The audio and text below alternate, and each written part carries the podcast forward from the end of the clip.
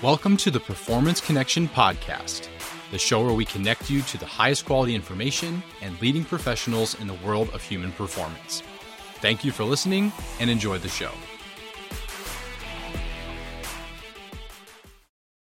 Welcome back to another episode of the Performance Connection Podcast. Today, I am joined by Matt Ibrahim. Matt, how are you doing? My man, Corey, thank you so much for having me on. I really, really appreciate it. I'm looking forward to diving in. Yes, absolutely. So before we do dive in, why don't you just go ahead and do a run through of your background, what you've done as a professional up to this point, uh, so the uh, listeners who know your qualifications. Is it cool if I just say coach? I'm, I'm only kidding. No, I am the coach. Of I'm the coach. So this, I, I always find this part, like obviously it's important to show credentials, qualifications, who you are, where you've been, what you've done. For me, in any hat that I wear, I always view myself in the light of being a coach. And that's something I, it's like, honestly, I think it's an identity thing. I don't want to lose it. So for me, it's, I'm a coach, right? So for me, you know, bachelor's degree, exercise science, master's degree, same thing. I'm in a PhD now at Rocky Mountain University of Health Professions. Say that five times fast. Yes. And technically it's health science, but the track is human and sport performance. I think they just use those words to make it sound cool. And, sure. uh, you know, just so we're in the dissertation process now using Nordic hamstring curl, basketball players, looking at some metrics related to deceleration, acceleration, and perception. So that's going to be hopefully, fingers crossed, conducted this summer, data collection in the fall, present it next spring. So around about a year from now. And then I can be done with school because I've been in school since two thousand seven. When I say been in school, I mean literally six year bachelor's degree, two years of night school. Like, I, I guess you wouldn't call it a master's. It was more like just extracurricular courses to get into P T school. Never got in. Uh, one year licensed massage therapy certificates. Have that. Don't use uh, three years master's. And now I'm going on. This is the third year of the PhD. So I'm like, I love school, love education, but like, I, I think, I think I'm good. you're, you're you're going the professional student route. Exactly. That's... Yeah. My wife says so as well. So, but most importantly, been coaching since two thousand seven up until full-time up until twenty twenty-one, January. Okay. And left, did my own thing and wanted to become a full-time professor. And, you know, if you follow into my work on social, you know, I post a lot about that and kind of the journey it's been. So January twenty twenty-one to September twenty twenty-two, basically I was a nomad. Coaching out of my car, traveling to people's homes, athletes at courts, indoor facilities, mm. adjunct at two at two schools, in person and online, and uh, full time job. Finally landed in September locally here in Boston, and you'd think that I'd, you know what, I'm going to kind of quiet down my projects. No, you know, quite a few projects on, on the plate. Uh, you know, obviously with Human Connects, with yourself, working sure. on. Uh, an upcoming book on the topic of athletic performance in the near future. Um, got my courses out, workshops, stuff like that. But to be honest with you, Corey, at the end of the day, I'm a coach and that's how I view it. Yes, absolutely. So the term I like to use for people like you is pracademic. Like, I guess people like, people like us, where it's yeah. just like, man, we got, we, we really started into coaching. That's where we got started. And then we, we got into academia some way, you know, either whether that's the master's level. I was a professional student as well for, for a while. Oh, yeah. Yeah. Oh yeah. Cause I started my doctorate and, you know, I didn't go through with that. Just like kind of you at P T school, just didn't like work out. Mm-hmm. And, and I remember my wife was like, wait, so you're not going to be done with school until you're twenty-seven? I'm like, I don't know. Yeah. That's how it goes. But we also like, I think for us, it's always just been like, we've got to marry the two. We've got to, we can't live in these silos of, oh, academics is over here. And then the coaching athletics is over here. We want to marry them. And like, that's really the, the, the mold of people who I want to get on this podcast. So I think you're like, you fit that perfectly. Now, who primarily have you coached? Like what type of athlete, what level, any specific sports? Generally speaking, like bird's eye, uh, I guess the giant, giant ten thousand foot bird's eye view, ages seven to ninety-seven. And when I, let, let me give context, because I've worked in S and C facilities, performance training, personal training, you know, fitness, all this stuff. But I also work on the P G clinical side, in clinics as a rehab aide and, and you know, senior, senior, senior citizen assisted living homes. So I, when I say Very seven cool. to ninety-seven, I, I've literally worked with everyone. From, I guess, from a traditional S and C standpoint, predominantly youth, high school, and collegiate athletes, which that's kind of my bread and butter. I think like all of us, you know, you work with, you know, a guy or gal who, who maybe plays an amateur or a pro sport here or there. But to be honest with you, I'm not one of those, hey, I work with these guys, and like, that's not my main job. And I, I have not done it at a high level or, or I guess high enough volume to say that. So for me, it's really youth, high school, and collegiate athletes. Sports that I favor, my favorite sport, favorite two sports, basketball and soccer. But I'm also a fan of just general court-based sports. So I guess you put tennis in there as well. And I do like sports such as volleyball that have high frequencies of athlete exposures to jumping and landing, which obviously, as you know, that kind of, I guess that birthed my workshop topic of deceleration and landing. And so anything that is that forces athletes to be multidirectional in nature, which I guess aside from chess, you really, I mean, even water polo is in there technically, but there's buoyancies. Uh, yeah, basketball and soccer would be my jam. So what are you teaching right now? Like what classes do you teach? So right now this semester I'm teaching seven. So, and, and I know Whoa. that sounds like a lot. So at, at the four-year institution, collegiate, university level, is it's typically four courses. And then you have, you know, working with students, you have office hours, admin type stuff, all the type of pieces. And then there's usually some scholarship involved. I'm at a community college where, you know, I am technically, you're looking at the entire exercise science department right here. And so five courses is the caseload, those three credit thesis. And then I yep. took on two independent studies to help a student, to help students graduate. Because, you know, like I'm all for the student, pay it forward. What I'm teaching, general prin- principles of strength training, general principles of aerobic and anaerobic conditioning. You have to remember, this is a community college, so it's two years. And mm. this particular community college, Quincy College, is the curriculum is entirely designed via A C E and A C S M, um, which is good and bad, right? We want to make sure we're, we're, we're painting some new coats of, of paint on there. So um, right now I'm in the program review process and, and I'm pretty much like, hey, can we get some N S C A in here as well? So that's the process we'll have to go through. So right now it's general exercise science related courses, kinesiology, so on and so forth. Yeah. Yeah. Well, I think you've really highlighted why I wanted you for this topic today, because, you know, the more that I've learned, gotten to know you, the more I learned about you, you know, I've heard you speak, I, I follow you on social media. It is very clear that you've got a rich and deep experience as coaching. And that you can kind of tell when people have coached multiple levels and types of athletes, because they tend not to be super dogmatic, but yet they're very well-rounded in the things that they do. They tend to be a little more creative, but they also have a better sense for like things that really matter when it comes to performance. And one thing I think you do a really great job of is that creative side, or is that the side of, oh man, like that's a really great idea. I don't know if I'm including that in my programs. And then that's the basis for what we would have talked about today. So today we're going to talk about things that coaches maybe neglect, or maybe they aren't as aware of the importance of including in their training. Uh, and now I want to, okay, disclaimer here. Here we go. Here's the disclaimer of the episode. Okay, this is going to tend to be general in nature, right? Like these are going to be kind of bigger rock items for all that can apply to a bunch of different athletes. Matt does not know your specific athlete. Matt doesn't know what sport you specifically coach, but in his opinion, these are things that, you know, a lot of coaches should maybe consider adding to the program for a lot of different athletes. Is that a fair assessment, Matt? I think it is. Okay. I think, awesome. You know, it, it, it, for me, I think the way I view training, the way I view S S C or athletic performance is like, we all know what we're doing a lot of, right? Like, stronger, faster. Like that has been ingrained into our minds since, I don't know how long ago it's been.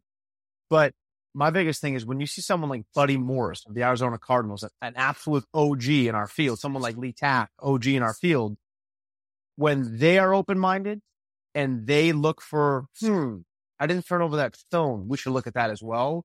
That to me says, I should at least be doing that as well too, you know? So that's kind of my perspective. Yeah, for sure.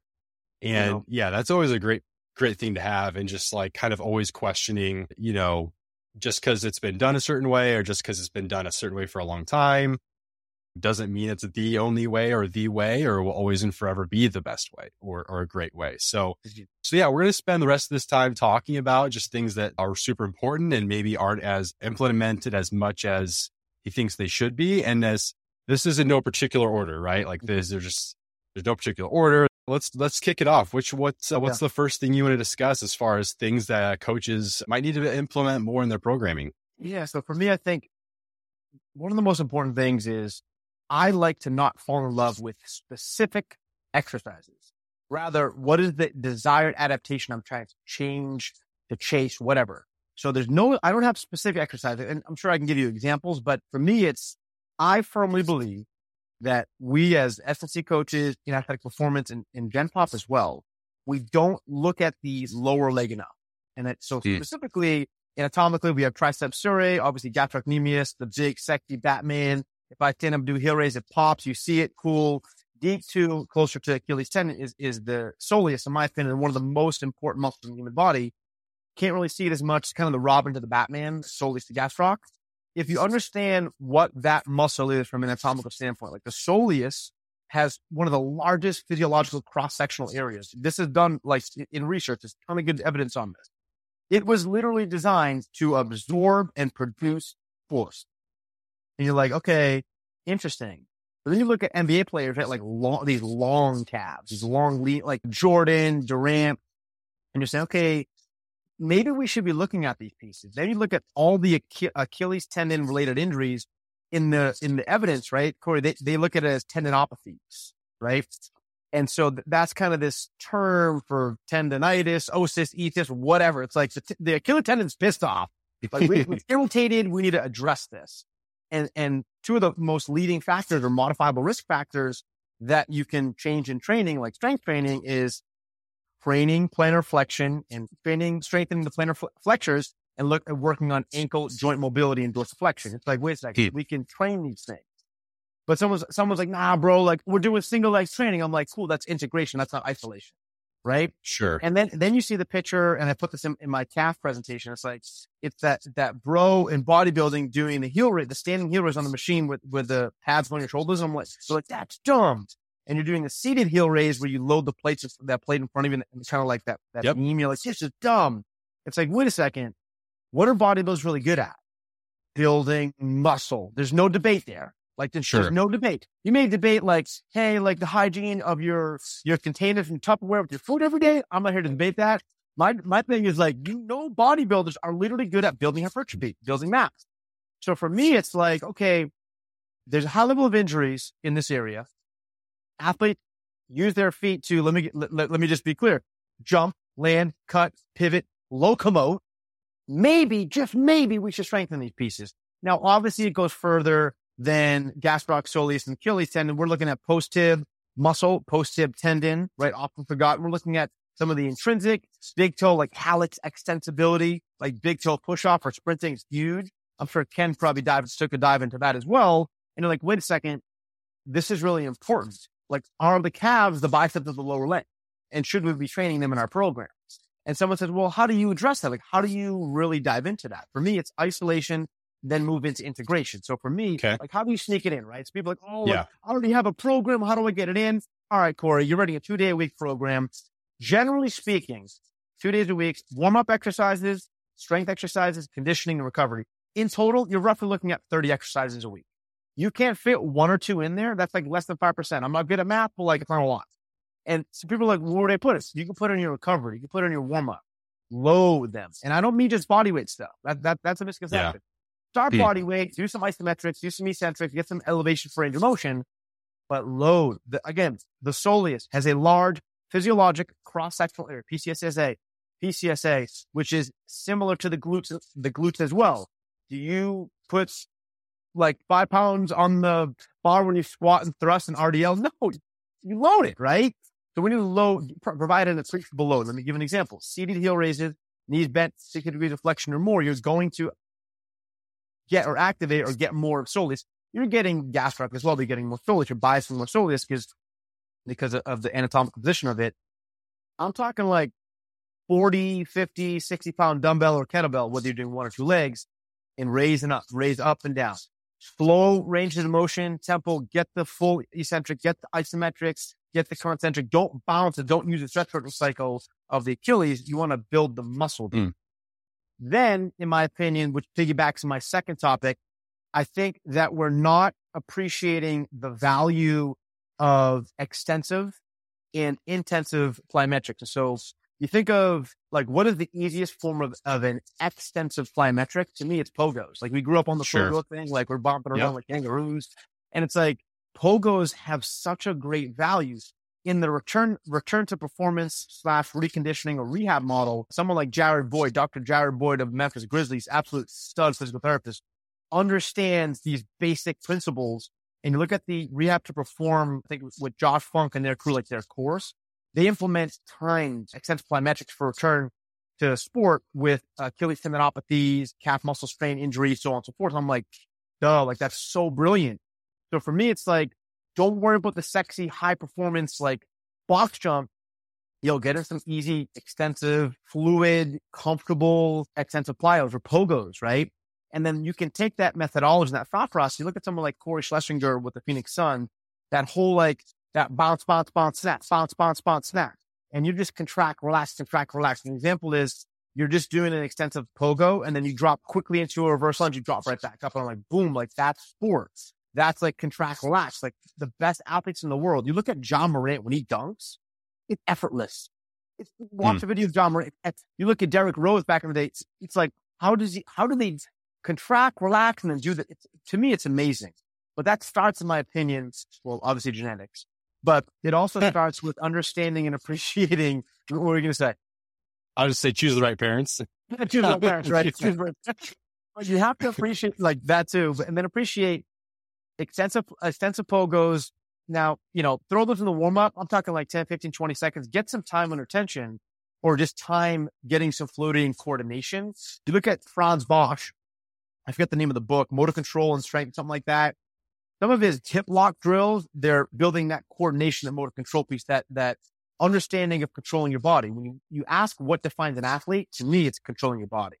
And so I think if you can do that, awesome. And then, then you can minimize ground contact time or G C T and then work on the intensive or explosive, because it's easier for people to say, plyometrics, like you're trying to be explosive. The intent is maximum vertical displacement, horizontal displacement, frontal plane displacement, whatever.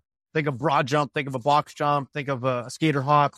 Then that prepares the tissues and structures for that. Think of sport, right? High velocities, aggressive, violent at times, speed-wise, right? Changes in direction rapidly.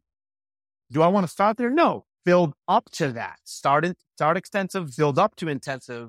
But when you build up to intensive, some of, some of those movements should be at game speeds to prepare the athletes for those really rapid decel, excel, I'm sorry, decel, re-excel, excel, re-accelerations, and, and so that they're prepared. And I think we don't appreciate the eccentric overload of Achilles tendon. You look at the tendons in the knee, patella quad tendon for knee flexion, knee over toe, cross forbid, knee goes over toes, right? We have right. to appreciate all of these structures in the body, these skeletal structures that, hey, like we should be loading them in the way that they're going to be loaded in sport. Crazy thought, crazy thought.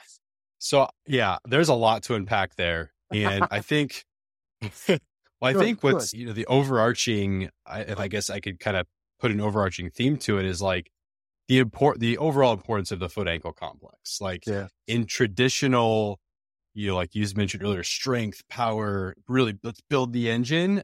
The foot ankle complex has gotten massively overlooked. Mm-hmm. And, um, like, I don't know if you've ever looked, been exposed to like Cal Dietz's ankle rocker stuff. I was talking to Cal several years ago at a conference, and I just mentioned something about it being so simple that we pay attention to like the, the joints that are most close to the ground where forces are being transmitted through. And he like almost like, he kind of s- scared me because he's just like, yes, oh my God. But yeah, it's almost like one of those things where you're like, oh my, yeah, like why, how did this happen? But I want to go back to something you said with the soleus way at the beginning, because you said something very interesting that kind of like, you know, just kind of set off some bells in my head. You mentioned the soleus being set up for force production. Mm-hmm.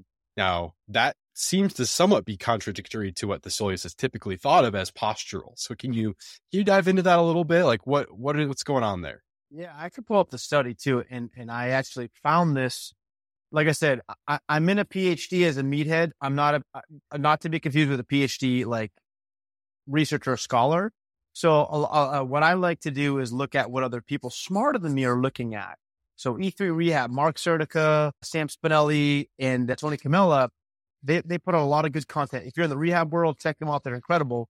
And they were citing some of the literature that talks about this. I forget the name of the guy. I'll have to grab it. I want to say it's uh, Gray et al. I think it's Gray et al. two thousand nine or eleven. I might be off a little bit. Point being, what they found was they measured physiologic cross-sectional areas, which we know is that tells us how much force a muscle can transmit. It's one of the many ways. So okay. Anatomically, structurally, has the makeup to produce and transmit force. Like that's, because they looked at, I think it was glute as well in that. So gluteus maximus, I think there were hamstrings in there, amongst some other, quadriceps were in there as well. And soleus was right near the top. I think it was, it was either first or second. I think glute may have been above it. But point being, it's designed for that. When I presented this at a, lo- at a local college, a student was like, well, it's a type one, type one muscle fiber, slow twitch. And I'm like, yeah, I get it. I understand that. I'm not sitting here saying it, it's meant to be this explosive beast, it, but it, it's meant to, it can withstand force. It can take on force. You think of people that can, lo- like I was watching the other day, I don't know if you remember this, the LeVar Arrington leap at Penn, when he leaped hmm. literally over the line, right? You think of when Jordan dunks. Or dunks, in my mind, it's still dunks. You think of uh, when anything, when anyone performs any sort of propulsive activity where they're either displacing horizontally or vertically, the soleus is undoubtedly involved in that action, especially if the knee flexion angle is greater than sixty degrees, right? So it's, it's involved. And so certainly a good topic to to dive into.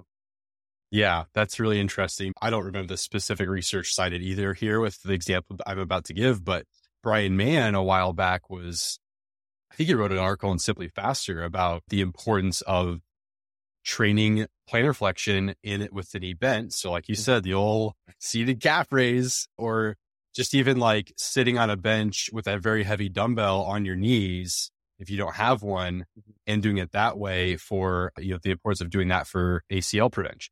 And so when you transition to talking about extensive intensive plyos, I feel like we transitioned a little bit there from going to something that's very muscular focused, mm-hmm. gastroc soleus. You know, you mentioned don't, don't, don't use the bouncing to rely on the Achilles, but now we have gone the other way with the, the plyos, where that's actually more of the goal is to be a little bit more bouncy, a little quicker off yeah. the ground, and then training.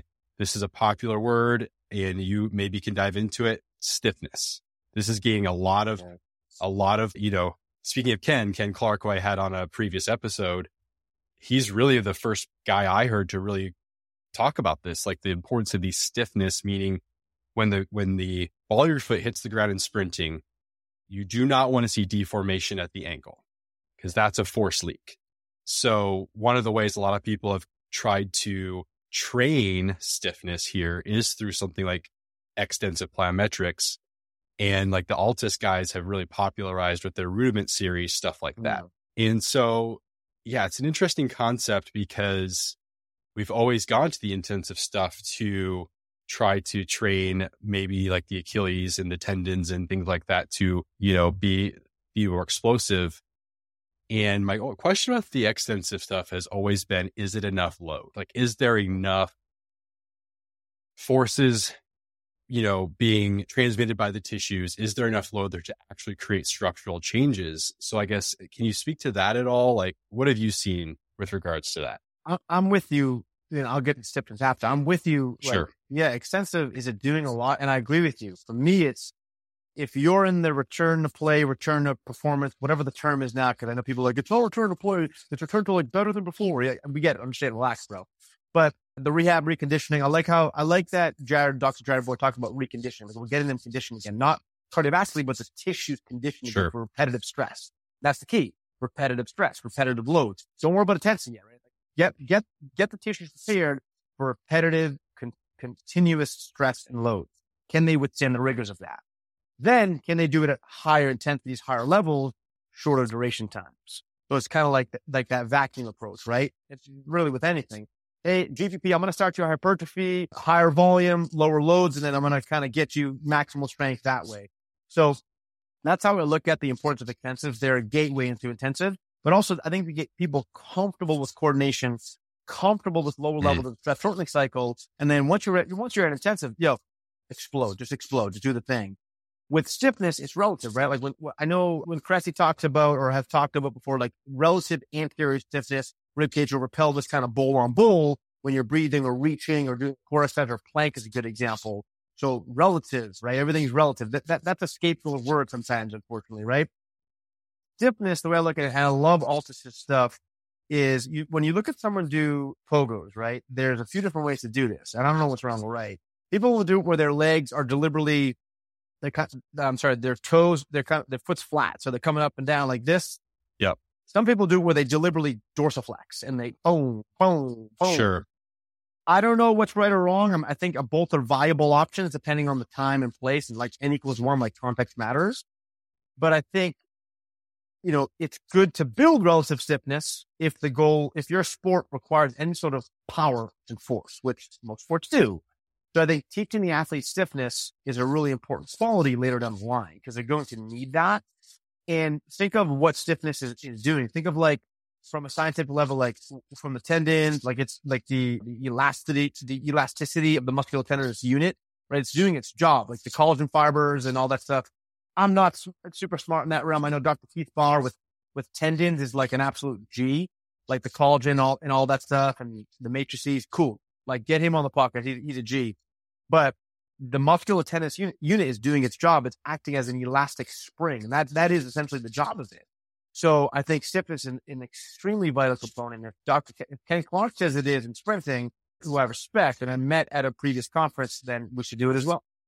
Yeah. So yeah, if you've not checked out Ken's episode, definitely go go and check that out because he he also talks about some resisted sprinting with regards to developing stiffness at the ankle that can definitely help acceleration performance.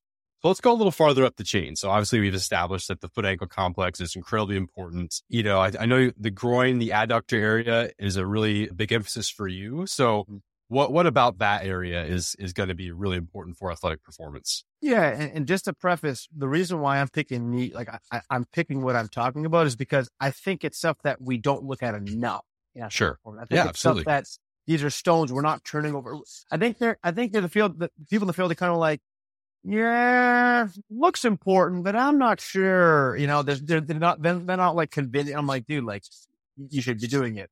So whenever I present and I and I talk about frontal plane loading or groin tissue loading, it's like, you're in the office, right? Like, I'm going to walk Cody like, hey, Corey, like, here's, here's this envelope, right? I'm not going to like do a lateral lunge, like, hey, hey, bro, you get my email?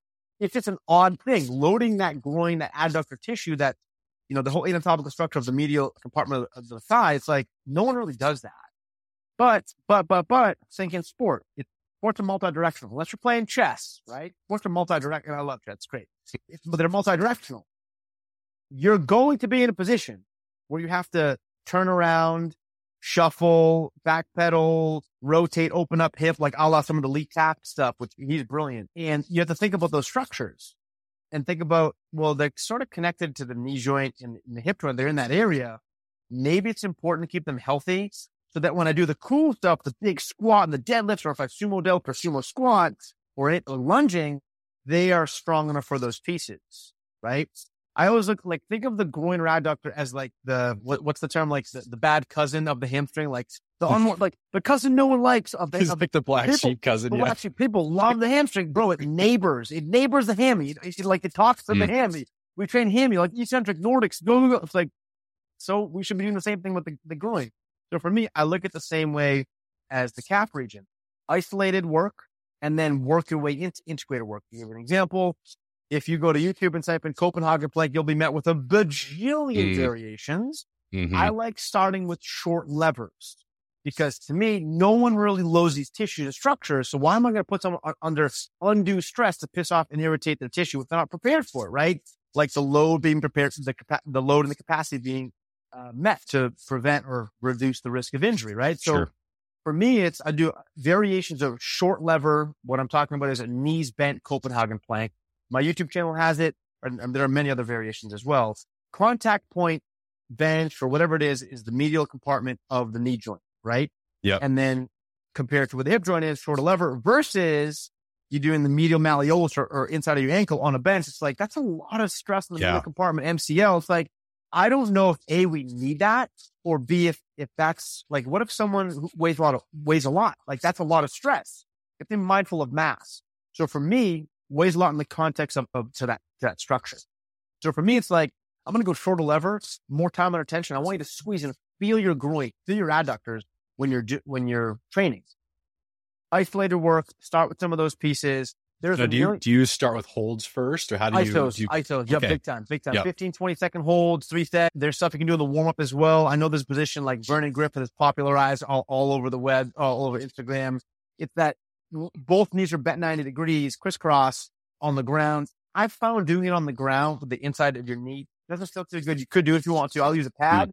or I'll elevate that knee on a, on a, like a squat box or a bench mm. and I'll do elbow down as if I'm in like a side plank. So that's probably yeah. an easy way to explain it. Sure. With some sneaky hip flexion, hip flexion isometric as well, but I'm gonna hit them with I S Os, fifteen, twenty seconds. Then you can play around with any sort of eccentric part where you're lowering the, the, the hip, lowering the knee, you know, maybe the leg is long now and you're lowering it, whatever, right? Or drop eccentric, drop the hip, isometrics, eccentrics. That's a, an isolated way to directly target that tissue. Then I'm going to integrate into some frontal plane loading, lateral squats, lateral lunges, and the millions of other lateral step up, lateral step down. Anything lateral is great. You can play around with some curtsy stuff, but that gets more like lateral hip. I guess I can yeah. get glute area, but Those those are the ways I'm loading it. And the problem is people are afraid to load these heavy, right?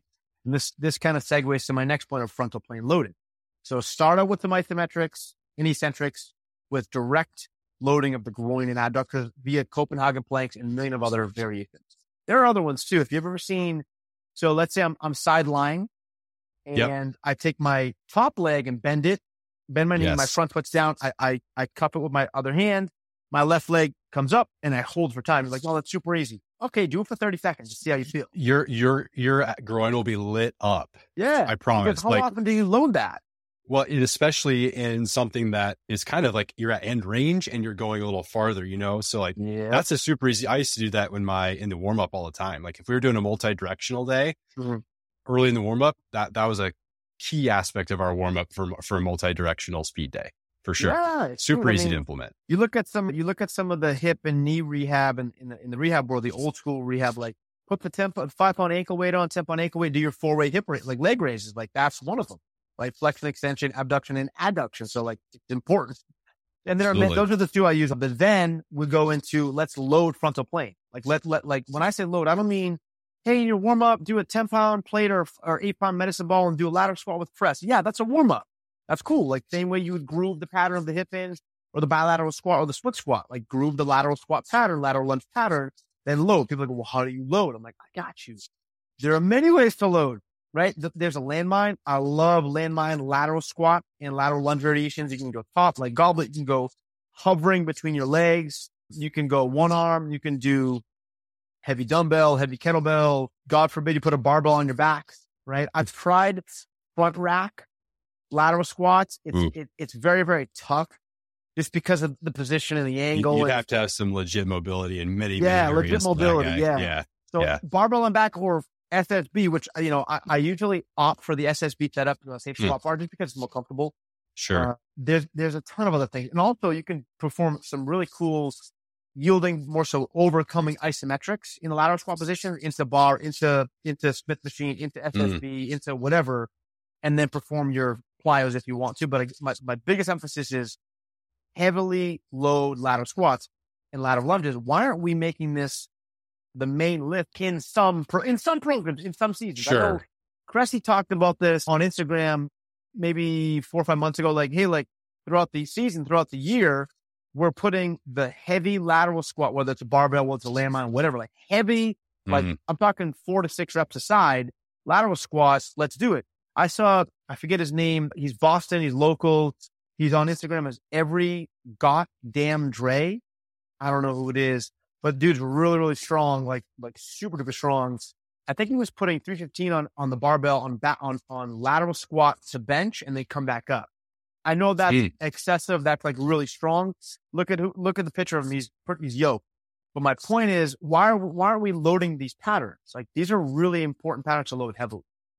Yeah, man, it, it's it's kind of like, you know, people are now finding out you can load a split squat really heavy and you can get really, really dang strong with it. I feel like lateral squat is getting there because you can load it pretty dang heavy. And if we're talking like improving multi-directional speed, well, those are like the muscles you're going to use. And, and yeah, like we just don't do it that way enough. I want to go back to adductors real quick. So when we're talking about integration, okay, we got, we've done our Copenhagens, we've done our holds, we've done reps, we've done, we've done slow eccentrics, we've maybe even loaded it a little bit in that side plank position. So when we look at integration, if we're doing something like a lateral squat, to complete that movement, we're still, the, the adductor, let's say of like, let's say if I'm squatting to my left, mm-hmm. you know, my left leg is like the primary quote unquote working leg. To get back to standing, I'm going to use my, the out, outer hip of my left leg to push, mm-hmm. but my right leg adductor is getting more of a stretch, not necessarily yeah. an active pulling, but pulling action concentrically. Mm-hmm. So how, how do we then train the adductor a little more dynamically? Like, do you have yeah. anything for yeah, that yeah, yeah. in more of like a dynamic action? So in order to, to really put it into effect, right? Like, so yeah. the lateral squat to me is more like loaded mobility, like strength sure, training, yeah, absolutely. Ranges. Yeah. Once you go to lateral lunges, you can play around with sliders and bands. So for example, a really good one I like, and this is tough, this is hard. So you have to anchor, and I would use a micro band. Like I'm talking like one fourth of an inch orange from Rogue, or Perform Better, depending on who, you know, who, who I'm sure with all of them. So I, you know, I'm, I'm going to be, we're fast. neutral. We're neutral. We're, we're part of neutral. So, you know, like the orange one, like the one fourth inch micro, yeah. like band. Okay. Yep. So now you can go red if, if you're a gangster, like I'm not here to judge, but blue, I don't know, man. But essentially, anchor that at, anchor that at ankle level to something sturdy. Okay, if you're on a turf, a heavy sled works really well mm. because you need to have a surface that allows for sliding on the slide board or valve slide. Okay, mm. so imagine I'm standing here and I'm standing straight. To my right is the band anchored about five, six feet away. You have to find enough tension to step away, and the band is around where my sock, my low ankle sock, goes on my right foot. My right foot is on top of a slider, and I have a weight somewhere. I might have chains around my neck. I might have one dumbbell in hover. I might have one dumbbell offset, whatever. You have a weight in your hand. Yeah. Barbell, I don't know. There seems a lot of stuff going on. I'm, I'd rather go with a weight I can drop versus a weight that's on my back. Yep. And sink into the lateral lunge, slide out. So butt goes back, sit into, sit into left hip pocket, let your right leg extend out, and then adduct and pull back in as you stand up tall. That yeah. to me is probably one of the upper echelon ways to do it. You could, so that's more direct. You could play around with, if, if that's too difficult, with lateral deadlifts. You ever done a lateral deadlift? Okay. Tell me more. So, probably have. So I would say the one I just said, so the slider band resisted slider lateral lunge with load, that's probably the hardest one. To back off a bit, you can do either a landmine or a heavy kettlebell held with two arms or one hand, lateral lunge to dead stop and then come back up, or deadlift, if you will. Because what's deadlift, right? Deadlift is dead, lifting dead weight off the ground. So lateral lunge or lateral squat to dead stop or deadlift, lateral deadlift. Uh, more so the lateral lunge one, but start lateral squat because you want to build up dynamically from stability to, to dynamically. If you do one of those, you're getting a little bit more of groin tissue, but not as much mm. as the slider would stand. So that's how sure. I would build it up. Yeah, the, the sliders or the band or anything where you've got to like basically drag, drag something, drag drag your leg back to to underneath you or back to midline. Mm-hmm. Those are very tough, and you definitely have to start conservative with that. Like, oh yeah, it's super oh, yeah. humbling, yeah. very very I've, humbling. Yeah. I've even seen, I don't know if it was Vernon Griffith or Doctor Jonathan Mike, where you know you have some weight in your hands, you're doing lateral lunges, but you're traveling a distance now down a turf. And your adduct, you're pulling a ten or twenty-five pound plate yeah. in, lunge yep. out. And I'm like, okay, like that, those type of things. The problem is gym pops, people see these things and like, oh, I want to do it. Like, you know, relax, take deep breaths, start small. Like, like when you're baking, you don't put all the water in. No, like you put what it says. It's a measured approach, right? Put a little water. Like I'm a fan of slow cooking training. I want to mm. slow cook you. I don't want to fry you. Right. Yeah, absolutely. Especially just like, like you mentioned earlier, it's, we're, yeah, we're talking about neglected stuff here. And kind of to your point, way at the beginning of this, I feel like the adductors have just, they just have been kind of, they're, they're the, what'd you say, or the, the cousin that like, what, what the, uh, the, the like, glute, what? The glutes get all the love, really. Yeah. We've been so glute focused, like, and, which, you know, glute meat, all that kind of stuff, which we know is for good reason. But it's like, it's like nutrition. You have to have a well-rounded diet. And like, if you're not eating a vitamin or you're not any, anything, you're going to develop a deficiency some at some point. Mm-hmm. So you've got to at least consume that in some form, whether that's through, through food or supplement. It's the same way here. It's like, we can't totally neglect a major muscle group. And yes, are they going to be involved in our big multi-joint movements? Absolutely. But there may be cases where we want to to isolate a little bit more. Mm-hmm. So let's, yeah, let's go back to then just the general loading of the frontal plane. Man, I sometimes like I found myself later in when I, so I was like a, a collegiate strength coach for six years. And I actually told this to my college strength coach the other day, because we had a, we had a call. And like, you, you'd be so embarrassed of me, coach, because I went away from this thing for a long time that you taught me. And then I went back to it and I thought, why did I ever get away from it? Barbell lateral squats was one of those things for me. Yeah. Where it's like, why, why have I not been doing this? And why is it not, for my field sport athletes, oh, yeah. a major, major lift, like a primary lift, like I would treat a back squat or a bench press or a deadlift? Because people can go heavy. They can get really, really strong. And one of my favorite ways to prep my my football players in the summer was to do a, like a P A P complex with yeah. with with lateral squats. Yeah. So we would do like heavy lateral squat into like a band resisted Haydn or something like yeah. that, into like a Lee Tack box box shuffle yeah. to to trade explosiveness in the frontal plane. And yeah, I just think it's a great thing that that coaches can add into their training a lot more. Yeah. Yeah. And, yeah. and, and, and to piggyback off of that, because I'm actually in a training block right now for myself. The first time in my career, I'm writing a program for myself. I'm scared, but I'm, but I'm happy still. We'll see what happens. And on my, on my second lower day, it's hit, it's, it's heavy, you know, five, six reps per side, barbell back lateral squat, which sounds really weird to say. No, the mm. barbell back lateral squat. It just sounds odd. With a uh, resistance shader, whatever, right? Hop, hide and hop, lateral hop, whatever. Yeah. Yep. And I know, I know there's like the lateral, the lateral squat jump has, has been like demonized. Now I know Mike, I know Boyle has came out recently and said like, when in sports athletes do this, I can see what he's saying with the lateral squat jumps, but I can also see what other people are saying, like still a pattern to train. And I'm always like, I'm like the guy in the window looking in. I'm not in the part. I'm like, hey guys, like, can we all be friends, you know? So, but with, with frontal plane and, and, and loading those pieces heavy, I just think it's so vital. I, like, like you're saying, it's such an important component that you, you look at the health of the groin, the knee joint and the hip joint, especially, right? You look mm. at, you know, people are going to squat, you know, they're going to deadlift. You, you just know they're going to do those two things. We need to do those. That's, that's your, eat, eat your meat, like eat your protein. Like that's, we're going to do this. You're going to sit there and tell me, not Corey, the general you, that doing frontal plane heavy loading is not going to make you better in those things. You look at a squat versus a lateral squat in bottom position. Do a squat, right? Go to the body weight, do a body weight squat. Go to the bottom position. Stay there for a moment. Take your right leg, extend it out to the right into a lengthened position. That's a lateral squat. They're cousins, right? E, yeah. And you look at deadlifting, unless you're powerlifting. Well, I'm sorry. Let me preface. Unless you're doing conventional barbell deadlift, which okay, there's still going to be some carryover. More so, if you're doing sumo barbell deadlifting, or if you're doing trap bar deadlifting, you're telling me the groins aren't involved in any of those pieces? Come on. Yeah. I'm talking to like the the the collegiate strength coaches like, this is the way we do it. Live the code. And I'm like, if you live the code, you keep your athletes healthy too, right? Last time I checked, health comes before performance. Like bigger, faster, stronger is not cool in my opinion. It's like healthier, more durable, perform at higher levels.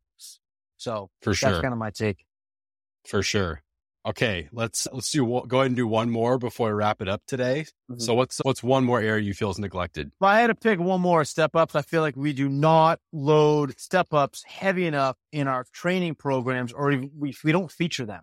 So mm. there's there's the issue of we don't train step ups enough. People think like, oh, this is for you know your your build a bigger booty class.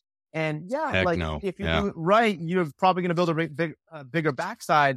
But let me ask you a question. You ever see a powerful athlete who does not have a big backside? That famous video from the nineties, the, the guy in the purple outfit doing all these plyometrics and jumping and up the stairs. And like, I don't know what his name was, right? But like, dude had a big backside. Barry Sanders, you look at, I mean, Saquon Barkley, you look at individuals who are powerful. Like I'm talking, they can exert force. right? They have pretty strong yeah. physical, functional backsides. So step ups to me are super important. You get knee flexion loading, hip extension loading, eccentric loading, single leg. Like, what's not to like? And so for me, I'm a, I'm a car salesman. What's not to like about this car, right? What else you like about this? What else do not to like? But then they step up, step ups. And, I, and again, I look at them like front lateral squats, load a bit mm. of barbell. You can be oh, reactive. You can so be so many strength. Options. The other thing too is people, when people say step ups, they're not all the same. If I leave no. a foot, if I leave a foot on top of the box the entire time, that's a planted step up. If I don't, I'm doing a repetitive or continuous step up, right? They're different exercises. Because there's a, it's a lot harder to do the eccentric loading and bring the foot down as well. So for me, like I'm in a block now. You can see where I, why I wrote my, my block because I'm doing the stuff I like. It's it's heavy step ups with continuous front foot elevated jumps. I just posted the other day, and it's something where I'm like, this makes sense in sport because I'm kind of in this split staggered stance. Like who who jumps off of two feet in sport? It's, it doesn't happen yeah. often. Volleyball, sure, but to, to the greater degree, it's usually kind of this like penultimate step or one leg. Or kind of stagger stance leap type of thing or jump. So for me, step ups, load them heavy.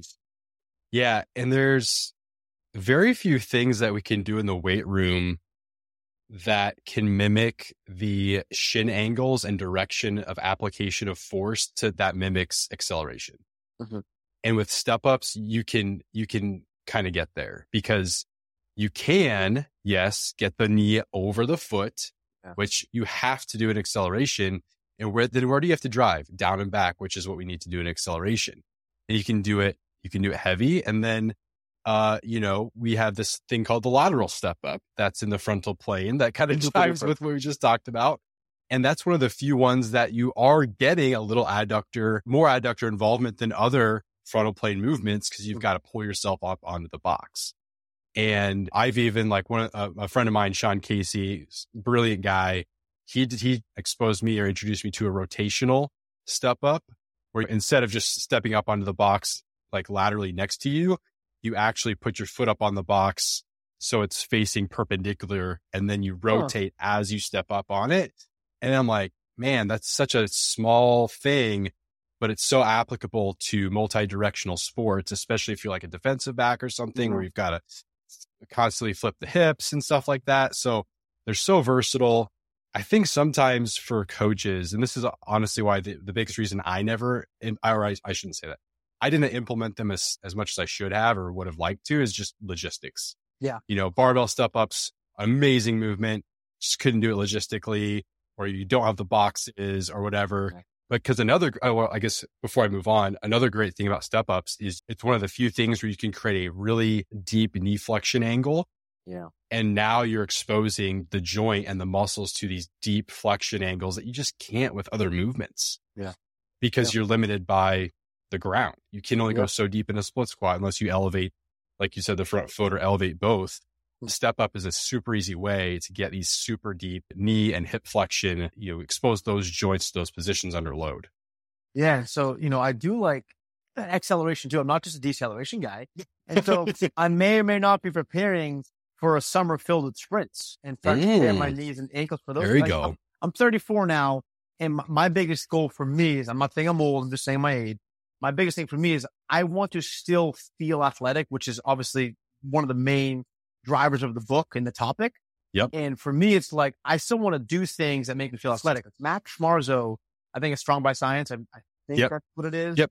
He talks about, you don't have to be fast to sprint. You have to have the intent to be fast to sprint. I'm like, bam, light bulb. Like, what is your intent? If your intent is to be athletic and doing powerful sprinting thing, like powerful, whatever, like, then great, go do it. If it's not me versus Michael Jordan, we know he's going to win that every day, obviously.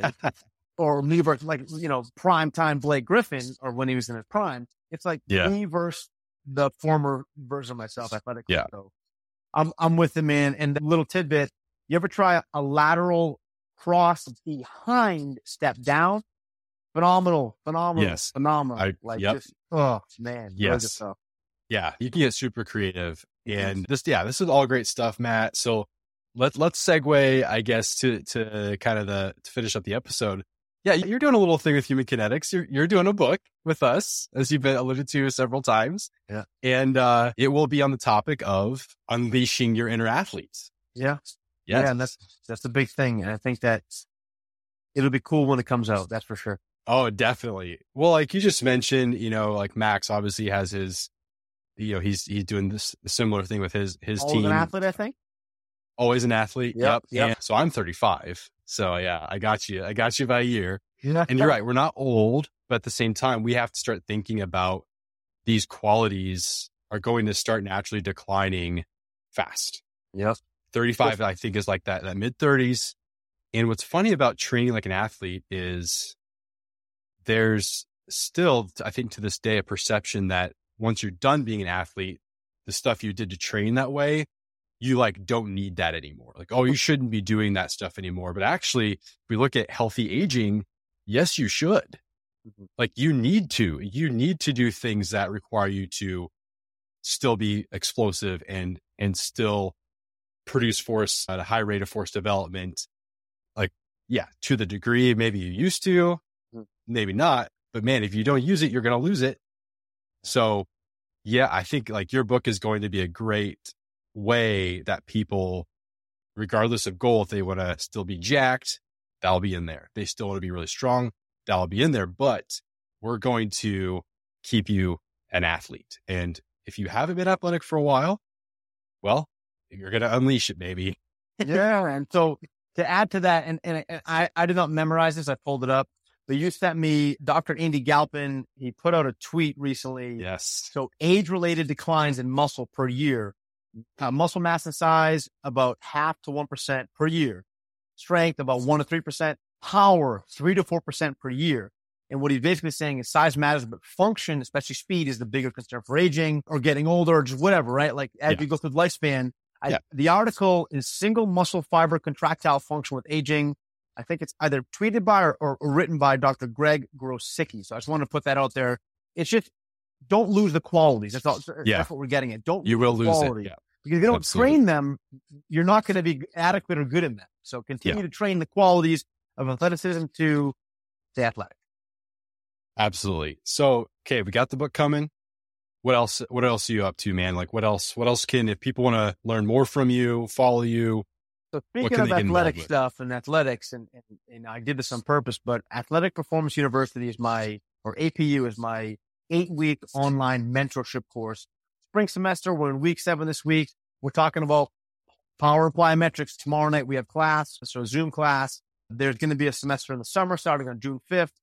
Where to find it? Hit me up on I G. I'll send you the link. It's probably easier that way. The website for Athletic Performance University, or athletic performance u dot com, is going to be public and go live within a week or two. Like I said, just hit me up on Instagram. It's probably easier to grab it that way. I have a lot of different links, and it's easier to hit me up. Essentially, that's eight weeks. We teach you how to coach, how to create, how to communicate better in S and C. It's targeted specifically to the the coach who's one to five years in the field, and also the junior and senior exercise science student undergrad. That's the target audience. So that's that's the level at which the information is distributed. However, I, I have I have a P T in there. I have an AT. I have people who are outside of that scope, and I have people around the world in there. So I'm super grateful. We cap it at fifteen students to ensure high, high quality learning levels. Sure. Awesome. Yeah. Obviously, like all these, all these links are going to be in the show notes if you, if you haven't seen them already. And then you've got a, you got a pretty jam-packed workshop schedule. So the workshop, I, it turned into a one hour in service from Mike Boyle and his staff at N B S C here in Woburn, Mass in February twenty twenty, right before we closed up shop for, for, you know, pandemic. Yeah. Then parlayed into a couple of one hour online. And then as part of the Perform Better Speaking Staircase, last year I demoed it in Italy. I was like, well, I'm not going to go to Italy and do a one hour. It doesn't make any sense.